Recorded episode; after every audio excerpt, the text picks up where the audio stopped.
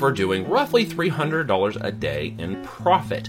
The goal of every first milestone is to get up to $100 a day, $200 a day, 300, And then what happens is as the business grows, as the customers return, as you get more market share inside of the platforms, if you're starting to sell or float the Amazon River, you're going to get more organic traffic and you're start to take over more competition. And then 300 becomes 600, becomes 900, becomes 1200 as that brand grows out, as the reviews come in, and as the whole cycle turns around in this amazing engine. But you need to understand the profitability. We need to understand we sell more products on Amazon, we make more money.